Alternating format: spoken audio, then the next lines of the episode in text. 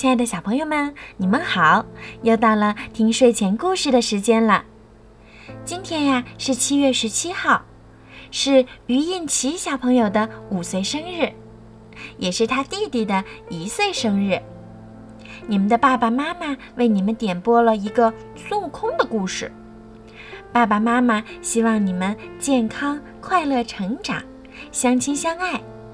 小鱼姐姐也要祝你们生日快乐。好啦，现在我们就一起来听孙悟空、三借、芭蕉扇的故事吧。唐僧师徒四人在取经的路上，一路风尘仆仆朝西行去。走着走着，渐渐觉得热气袭人，难以忍受。此时正值秋天，大家感到很奇怪，一打听才知道，前方有座火焰山，方圆八百里，寸草不生。又从卖糕少年嘴里听说，想要过山，只有向铁扇公主借芭蕉扇，扇灭火后才能通过。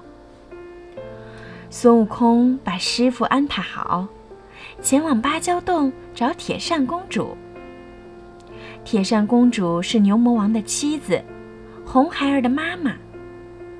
因上一次红孩儿想吃唐僧肉，与悟空结下了冤仇。铁扇公主当然不肯把芭蕉扇借给他。悟空第一次去借扇，被铁扇公主用芭蕉扇扇得无踪无影。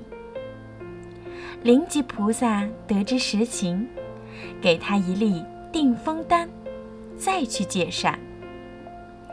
悟空第二次来借扇，铁扇公主又用芭蕉扇扇他。